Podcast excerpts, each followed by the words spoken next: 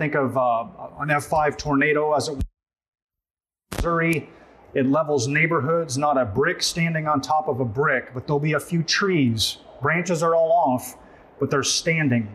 That's what the Christian life is like. Through tornadoes, through difficulties, through sufferings, through persecutions, if that's what the Lord has in store for us, ours is the call to stand firm, to make it through the storm, and to uh, keep believing and keep following the Lord Jesus Christ. Now, I realize that, at least if you're like me, you're thinking, yeah, but we already know we're going to stand. We already know the Lord preserves us. We have passages like Philippians 1 6, He who began a good work in you will bring it to completion at the day of Jesus Christ. We have passages like John 10 28 to 29, I give eternal life to my sheep, and they shall never perish. No one can snatch them out of my hand, and no one can snatch them out of my Father's hand. We have a passage like John 17 11, where Jesus prays, Holy Father, preserve them in your name. You know, that's a prayer that's going to be answered.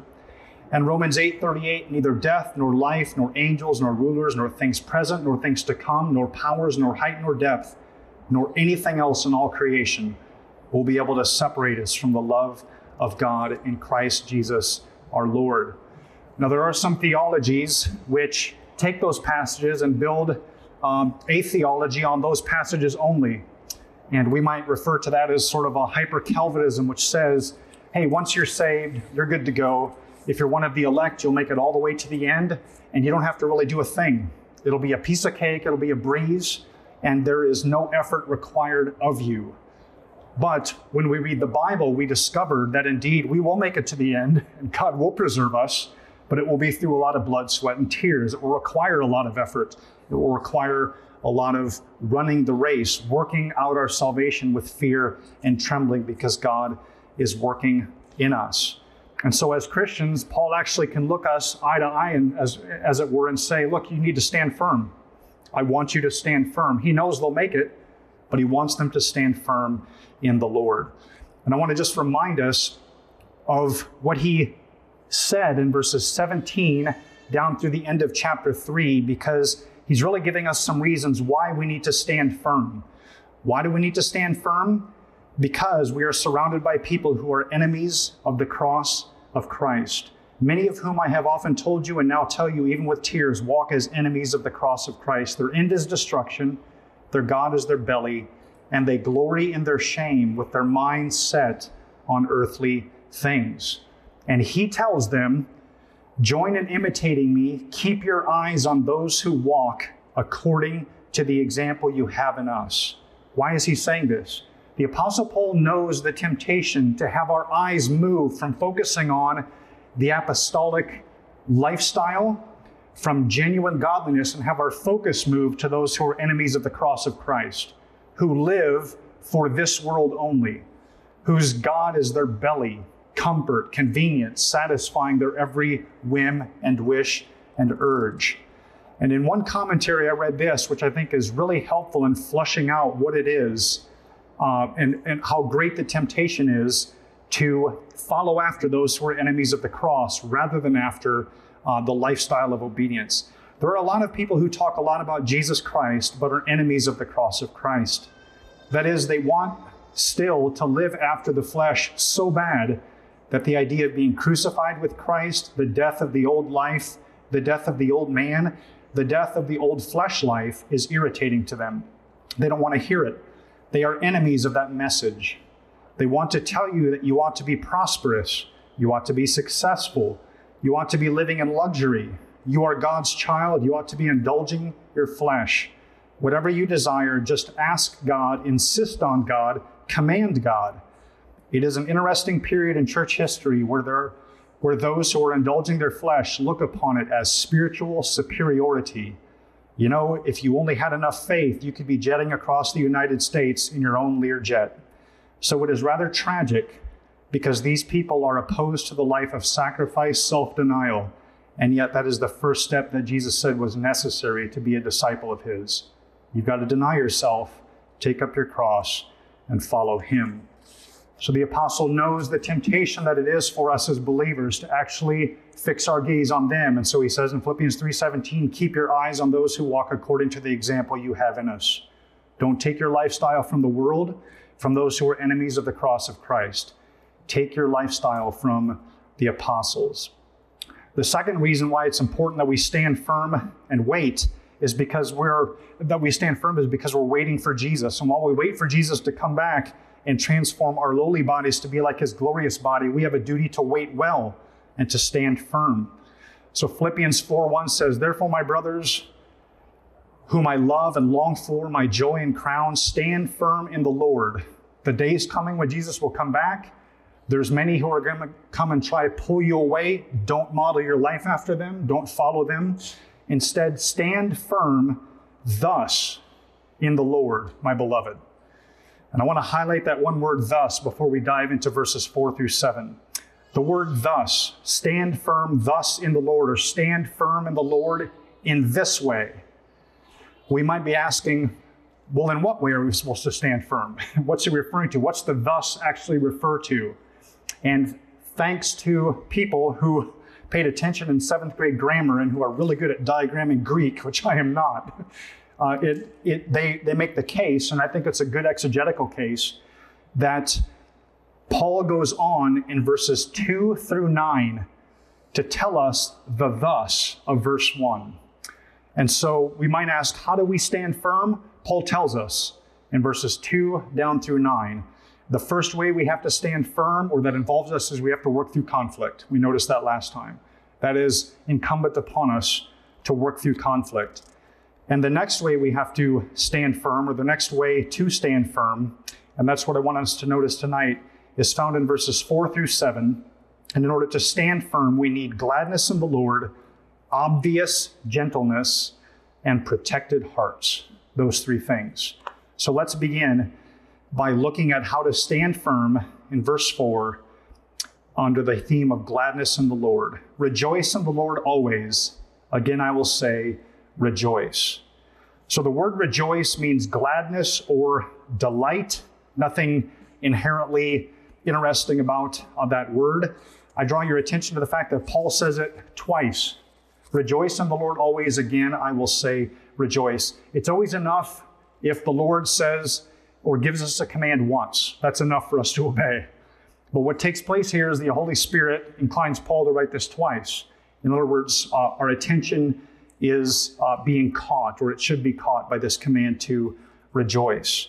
Gladness and delight in the Lord is crucial to our standing firm, and so Paul repeats it. Notice the language rejoice always.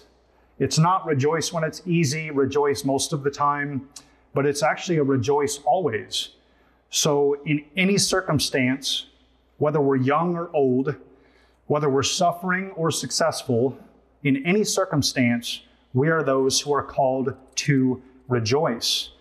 And we see this in the apostles, Acts 5:40, when the council had called in the apostles, they beat them and charged them not to speak in the name of Jesus and let them go.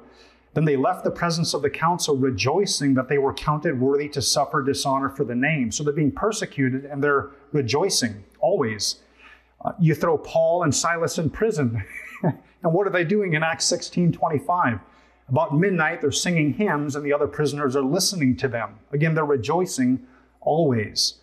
James in chapter 1 verse 2 says count it all joy my brother when you brothers when you meet trials of various kinds and 1 Peter 1 6 in this salvation you rejoice though now for a little while if necessary you have been grieved by various trials so, imprisonment, persecution, trials, which are arguably the most difficult things to rejoice in, in those trials and difficulties and persecutions, we are called to rejoice in the Lord because the call for our rejoicing is to rejoice always.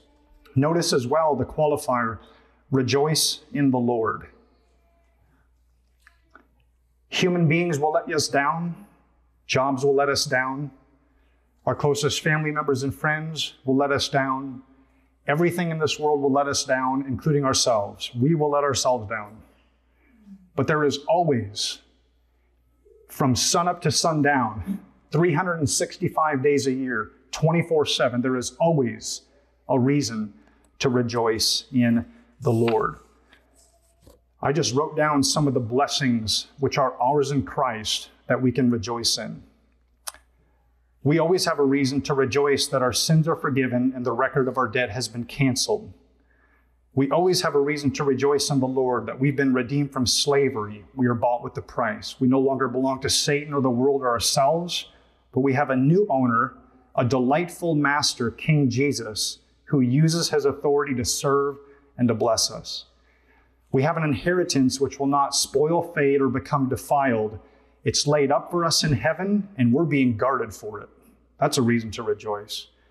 We are reconciled with God, and now that we're reconciled, we are His children. We've been adopted into the family. We belong to a family out of which we will never be kicked. We are loved by a Father who will never leave us nor forsake us. There awaits us at the second coming of Christ a new body like Christ's own glorious body. Paul just referred to that at the end of Philippians 3. And this body will no longer be subject to pain, sorrow, death, or crying. And we currently stand clothed in the righteousness of Jesus Christ, clothed in his salvation, which means we stand spotless and regarded as righteous before God, even though we didn't do anything for that. Jesus did it all for us. Those are just a few. We can multiply this, I'm guessing, by a hundred. Reasons to rejoice in the Lord. I didn't even cover the daily reasons why we can rejoice in the Lord for his provision for us as his creatures and as his children that he loves and takes care of. I want us also to notice that this rejoicing is a command. So, Paul is so confident that Jesus Christ is worth rejoicing over that he commands us to be glad. Uh, this is incredible. God wants us to have joy so much that He commands us, have joy. Be glad in me. Rejoice in me. Paul was in prison. He had a death sentence hanging over his head. He had been beaten. He had been left for dead after stoned. He had been adrift at sea for a day and a night. He was beaten with rods three times. Five times he was whipped with 39 lashes. And he says we should rejoice in the Lord always and it's a command. So, this is our duty, which means that rejoicing and joy in the Lord is a thoughtful act of the will. This joy that we're being commanded to do is not a fleeting emotion, it's not a fleeting feeling. Regardless of how we feel, we're actually called to rejoice in the Lord, to be glad in the Lord. We can't command feelings, which means that what He's calling us to is indeed involving our mind rejoicing in the Lord. Who is Lord? What has He done for me? And then the will, rejoicing, singing, being glad, having our entire attitude changed. The psalmist bears this out, Psalm 34 1 I will bless the Lord at all times. His praise shall continually be in my mouth. All times? I will bless the Lord at all times. Wow. The psalmist goes through a lot of highs and lows. Even at the bottom, yes, I will bless the Lord at all times. Nehemiah says in Nehemiah 8, verse 10, the joy of the Lord is your strength. Without joy, we are weak. Without rejoicing in the Lord, we are indeed weakened as God's people. Joy is vital, and rejoicing in the Lord is vital to our standing firm. So we might be asking, how do I rejoice in the Lord? Part of it is just recounting the blessings that He's been given to us. Maybe we actually need to be singing. Maybe we're not, maybe we make a joyful noise, right? If you're like me, you make a joyful noise. We can sing to ourselves, right? There are countless ways that we can rejoice in the Lord. The second uh, way that we can stand firm is through obvious gentleness. And I just say the word obvious because he writes, Let it be known to all men. Let your gentleness or reasonableness be known to all, which means this isn't like a hidden gentleness or reasonableness. This is something that is so part of the warp and woof of the warp and woof of our lives as a church and also as us individually that we actually get the reputation of being very reasonable and gentle people. Now, the word that's translated reasonable is uh, also translated gentle, mild, forbearing, fair, reasonable, moderate, or yielding. Uh, one word study puts it this way equitable, gentle in the sense of truly fair by relaxing overly strict standard, standards in order to keep the spirit of the law. It's a sweet reasonableness that knows when to relax the strict legal requirements concerning others to carry out the real spirit of the law. 1 Timothy 3 3 regarding elder qualifications is translated gentle. Titus 3 2, it's translated be gentle. James 3 17, the wisdom from above is first pure, then peaceable, then gentle. So, this language of reasonableness includes the language of gentleness. The opposite, which can be sometimes a great way of highlighting this, is a spirit that's unyielding, that says, Here's the letter of the law. When people don't toe the line on it, I will let them know it in no uncertain terms. We are strict legalists. We are strict in keeping of the law and of the requirements. And so when people fail, we are harsh and we are unyielding. What the Apostle Paul describes here uh, in Philippians is a gentle spirit that is the opposite of unyielding. And let me, let me highlight uh, this unyielding spirit just for one moment. I had a, uh, a great remembrance this past week. um, some of you might remember Fred Coy. He actually taught music at Pella Christian Grade School when I was in junior high. And he had this phrase called being dead right.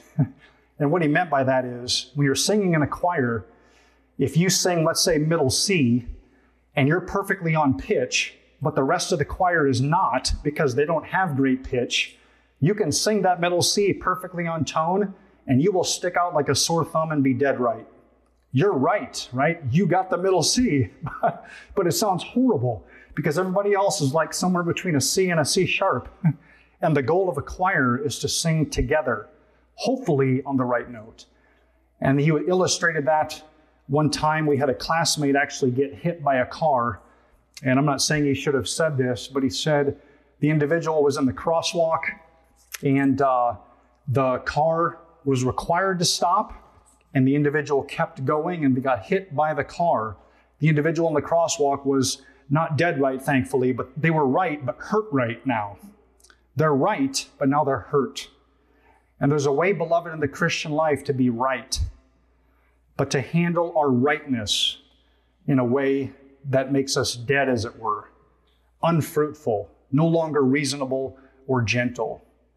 And so, what the Apostle Paul is encouraging us in and commanding us to is to be those who indeed love doctrine, love what is right, love God's commandments, but also to love people. And as we help each other through the Christian life, we ought to be those who are not only concerned about being right, but about being gentle in our rightness and about being reasonable in how we treat others extending them the same patience that God has extended us and that we also need from them because we are fellow sinners. And then finally, I want us to notice number three protected hearts are necessary for standing firm. Now, we're going to end with guarding our hearts and minds in Christ Jesus. That's what the peace of God, which surpasses all understanding, will do. But Paul actually strings from the end of verse 5, beginning with the Lord is at hand, down through verse 6, a ton of things that lead us to this peace. And so we're going to start walking through those things and end with this peace. So he begins by saying, The Lord is at hand in verse 5. Let me paraphrase that. The Lord cares, the Lord is near. The Lord is not afar off or aloof or distant. He's not uninvolved or uncaring. The Lord is near. It's just the word for near, meaning like close by locationally. So the Lord is at hand. Don't be anxious about anything. Don't have anxiety about things. Don't be anxious about things. Jesus actually talks extensively about this in the Sermon on the Mount. Anxiety is often fueled by control, by the need to always feel in control and know or control outcomes. We might say anxiety is the opposite of trust. Trust says, Lord, you are in control, I trust you. Anxiety says, Lord, I'm going to control as much as I can because I trust me more than I trust you. And the Apostle Paul says, don't be anxious about anything. Doesn't mean we're to be uncaring people. I hope all of us have burdens on our hearts. I hope all of us care deeply about people and about certain things that the Lord has laid on our hearts to care about and to work for the benefit of. We should each have that. Being free from anxiety doesn't mean that all of a sudden we just don't care about anything anymore. But it does mean that we live a life of trusting God. We live a life where we look to the Lord, we do what we can, and we look to the Lord to bring the outcomes which will be most glorifying to his name and beneficial to those that we love and care for. So he says, Don't be anxious in anything, but in everything by prayer. Now, this is a strong but there. Sometimes the word but is a mild transition. Here, it's actually a strong adversative. So, what is being contrasted here is anxiety and prayer. In other words, what is one of the greatest ways to work through anxiety and help put anxiety to bed? Prayer. They are almost the total opposite. Anxiety says, I'm going to handle this on my own. Prayer says, Lord, this is too big for me. Lord, I need you to handle this. Anxiety says, Lord, I'm in control. Prayer says, Lord, you're in control. One of the most powerful antidotes to anxiety is prayer. We can't add a single inch to our height. We can't add a single dollar to our account, a single hour to our life, nor a single desire of our hearts through worry. If our entire lives are in the palm of God's hand, then we don't need to worry and to fuss. Jesus says, Birds of the air, they get food. Lilies of the field are dressed in a way that I don't know who the fashion that Paris, right? They still have their fashion shows that would make them jealous. And God will clothe us and He will feed us as His children more so than them. There is one short quip from a notable theologian in the late 15th and early 16th century, Martin Luther, it goes like this, and I hope it proves helpful to you pray and let God worry. Now, that is said with the most reverence possible. Pray, put it on God's plate. He's the only one big enough and powerful enough and strong enough to actually bring about a good outcome. Pray and let God worry. I think that gets at the heart of what Paul is saying here. Instead of being anxious about things, we should, in everything, pray. And then he goes on to talk about two things which are, the language is uh, fairly, I don't want to say explicit, but uh, helpful. But but in everything by prayer and supplication, make your requests be known to God, of course, with thanksgiving. So the two words, supplication and request, stand out. Now, the word for supplication is the, the definition is praying for a specific felt need. It's heartfelt petition arising out of deep personal need or a lack of something. Requests be made known, it's just simply the word for request. It's an ask. This is asking God for something. This is, I think, well in, uh, illustrated in children. When children are, let's say, one, two, or three, or when they first learn to talk, maybe not one, but two or three or four, they have almost no filter in their requests to parents. They will ask for anything. They will ask, it doesn't matter what it is. They will come and say, Hey, can I have this? Can you get me uh, this? And I think as adults, we can be tempted to forget that before God, we are children, and He's commanding us and telling us that instead of worrying about things, we actually need to come and bring our supplications and requests to God. Let our requests be made known to Him. So we tell Him, Lord, this is my request. This is what I would like. And I know that in our culture, and I know that in the church, this is often abused. And I know that we probably, many of us might have in our hearts, well, I don't want to do that because it just feels so selfish. But let me ask this if the question was asked you what do you want? What are you asking for? Would your prayers actually answer it? Would mine? If God's saying, What are your requests? Would our prayers actually answer that question? Well, here, Lord, here are my requests. Here are my supplications to you.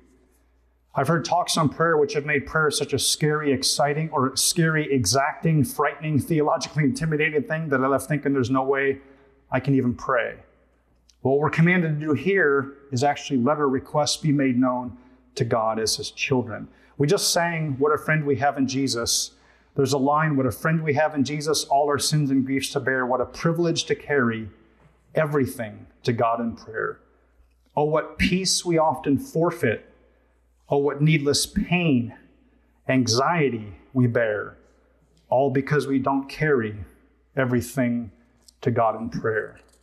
Do we let our requests be made known to God? We recently had to evict legally, I think we were required to, someone from a rental house, and my life was filled with a ton of anxiety, which I didn't even realize I had at the time. And when the court date finally came, I appeared before the judge and uh, didn't want to be there at all. the judge looked at me down from his perch and said, What are you asking me for? And I remember thinking, I'm not asking you for anything, sir. Like, I don't even want to be here. This is your court. You can do whatever you want. And I didn't say that. I just said, I'm not sure. What do you mean? And he said, What are you asking me for? I said, Oh, I guess we're asking for an eviction. He said, That's what I wanted to know. And then he took it from there. And it was a relief. It's in the hands of the law. Now, someone who has authority to handle this can handle it. Beloved, what would a request be if God looked at us and said, I want you to bring your requests? I want you to bring your supplications. Bring them to me. I want to hear them. What are they? We're actually commanded to do that. What are we asking the Lord to do? And we might say, what if God isn't interested in the minutia of my life? I love turning to Romans 8:32. He who did not spare his own son, but gave him up for us all, how will he not also with him graciously give us all things?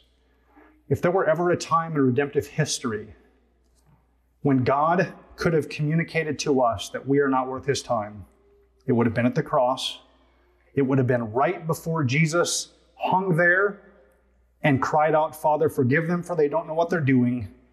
And the three hours of darkness hit and the light shut off. It would have been right before that. And we would have had an eject button. But, beloved, this is how much God cares for you and cares for me and cares for all of his children. There was no pause, there was no eject. God carried it out. And Jesus on the cross was imputed with all of the worst of us our thoughts, words, and deeds. The wickedness of it, the sinfulness of it, the horribleness of it, all the putrid ugliness of our sin, which is heinous in God's sight, was all put on Jesus. And He paid it. And the Father, in doing that, and the Son, in doing that, have declared in no uncertain terms I love my people. And if you believe in Jesus, then you're one of those people, and so am I.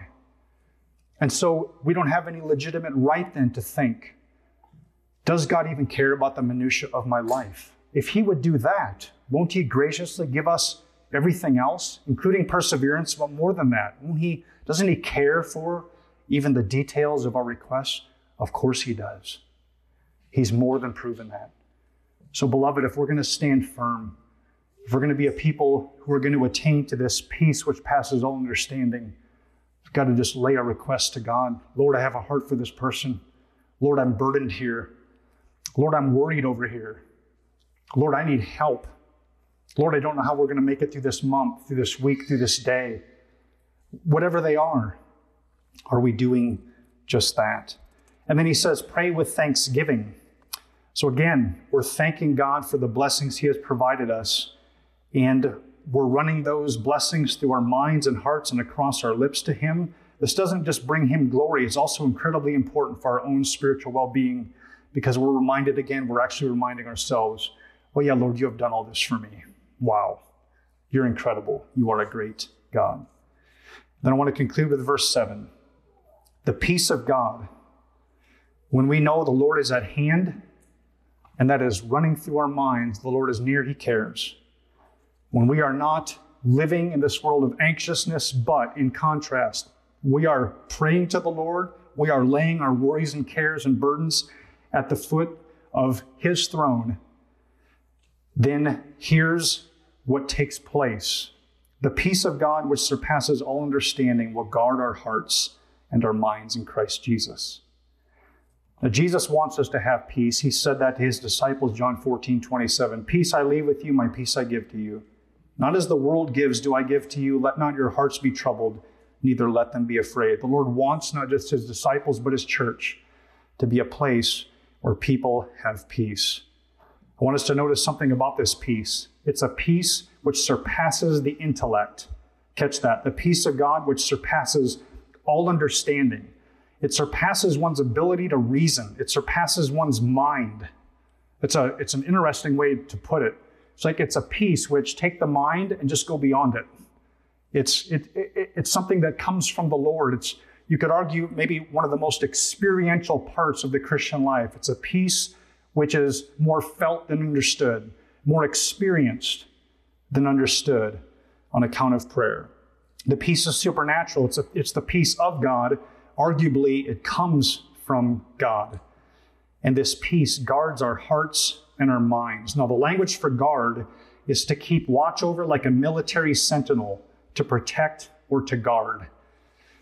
So, some have translated this or given the notion that this peace, which surpasses all understanding, will march around our hearts and minds in Christ Jesus.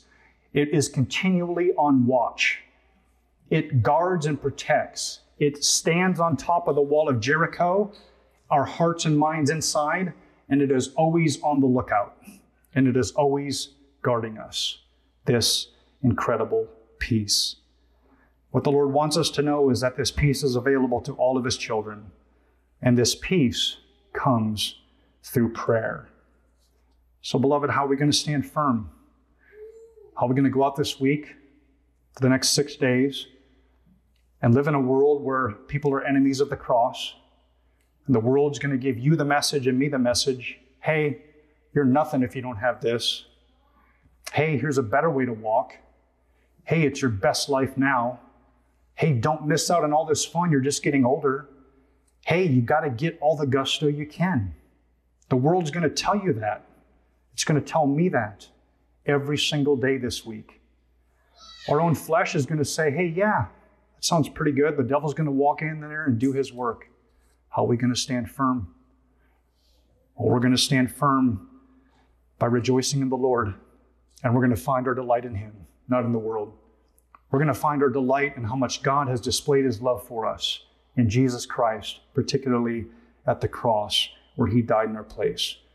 Instead of being anxious about missing out on things and what's going to come in this world, we're going to pray. We're going to lay our requests before the Lord, and we're going to look to Him to provide the peace that surpasses the world's expectations, that surpasses all understanding, the peace which says, You're mine. I love you. I've paid for all your sins in my Son. And don't you dare believe the world's message. The best is yet to come when I come again. The best is yet to come when you get to heaven. Let's pray.